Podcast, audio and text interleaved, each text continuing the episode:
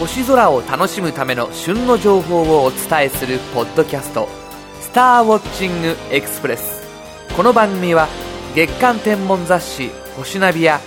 天文シミュレーションソフトウェア「ステラナビゲータ」でおなじみの株式会社アストロアーツがお送りします。さてここのところ東京では気温が急激に上昇して汗ばむような陽気になったりかと思ったら急激に冷え込んだりと朝出かける時に何を着ていっていいのかよく分かりません。それでも重い冬物のコートから春物に着替えて出かけた日はなんだか肩が軽くてとてもウキウキします。そんな気分って悪くない感じですよね。というわけでそんな春の足音を感じつつ星空を眺めていると本当にいろいろな物思いにふけってしまいます。そんなことってありませんか？今週の星空情報。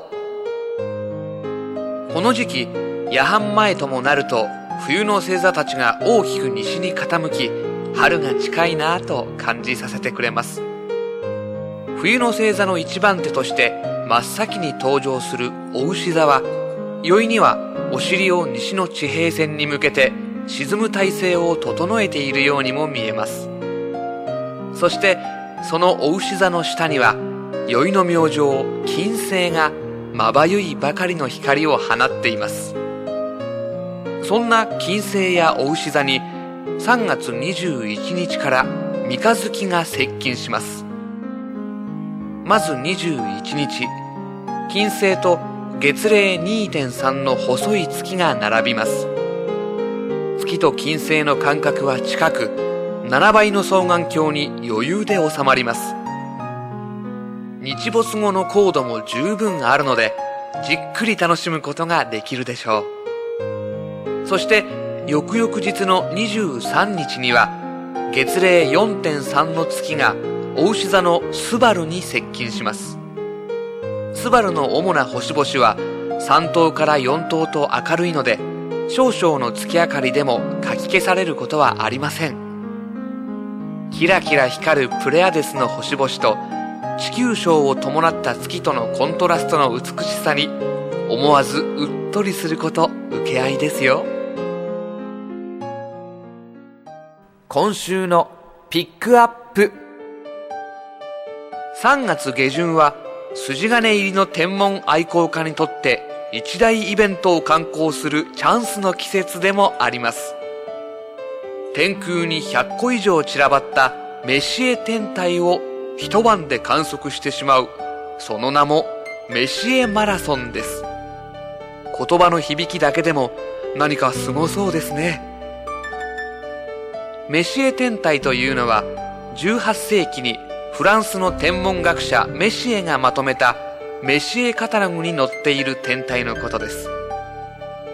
明るい星雲や星団銀河などがリストアップされていて多くの天文ファンに親しまれています。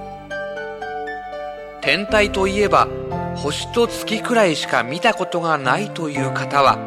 この機会にメシエ天体を探してみてはいかがでしょうか。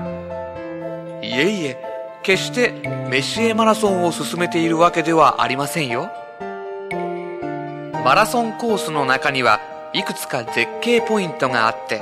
街明かりを下げて双眼鏡を用意すれば誰でものんびりと楽しめるのです。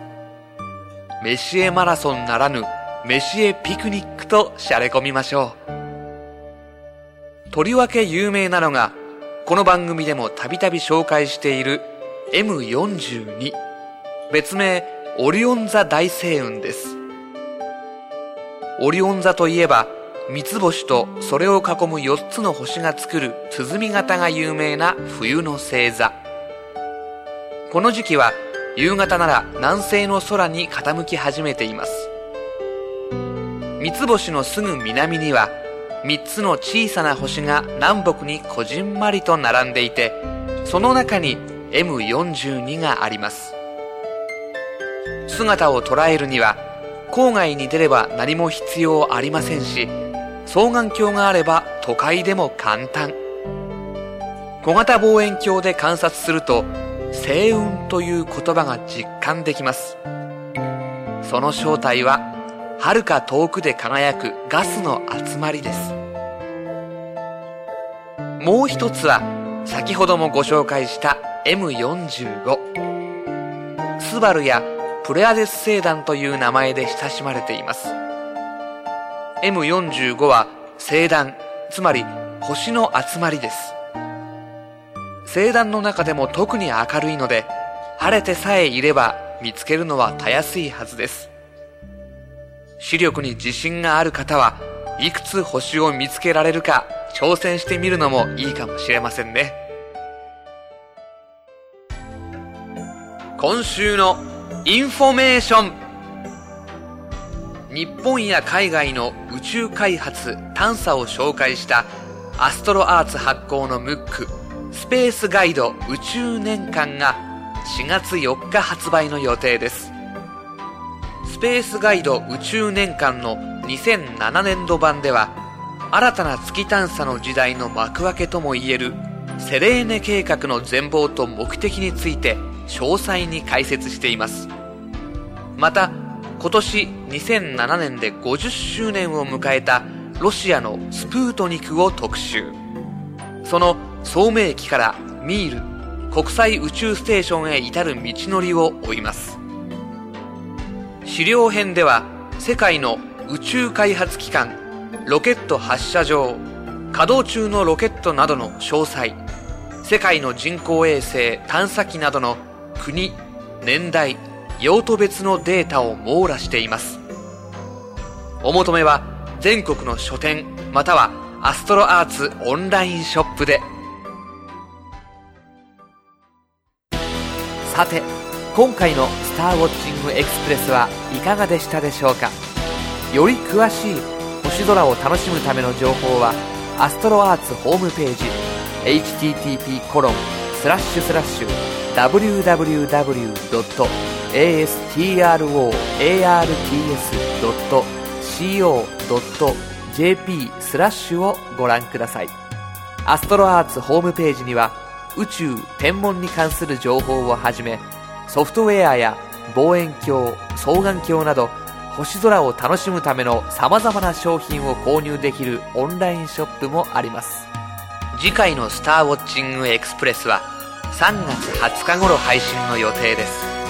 それでは。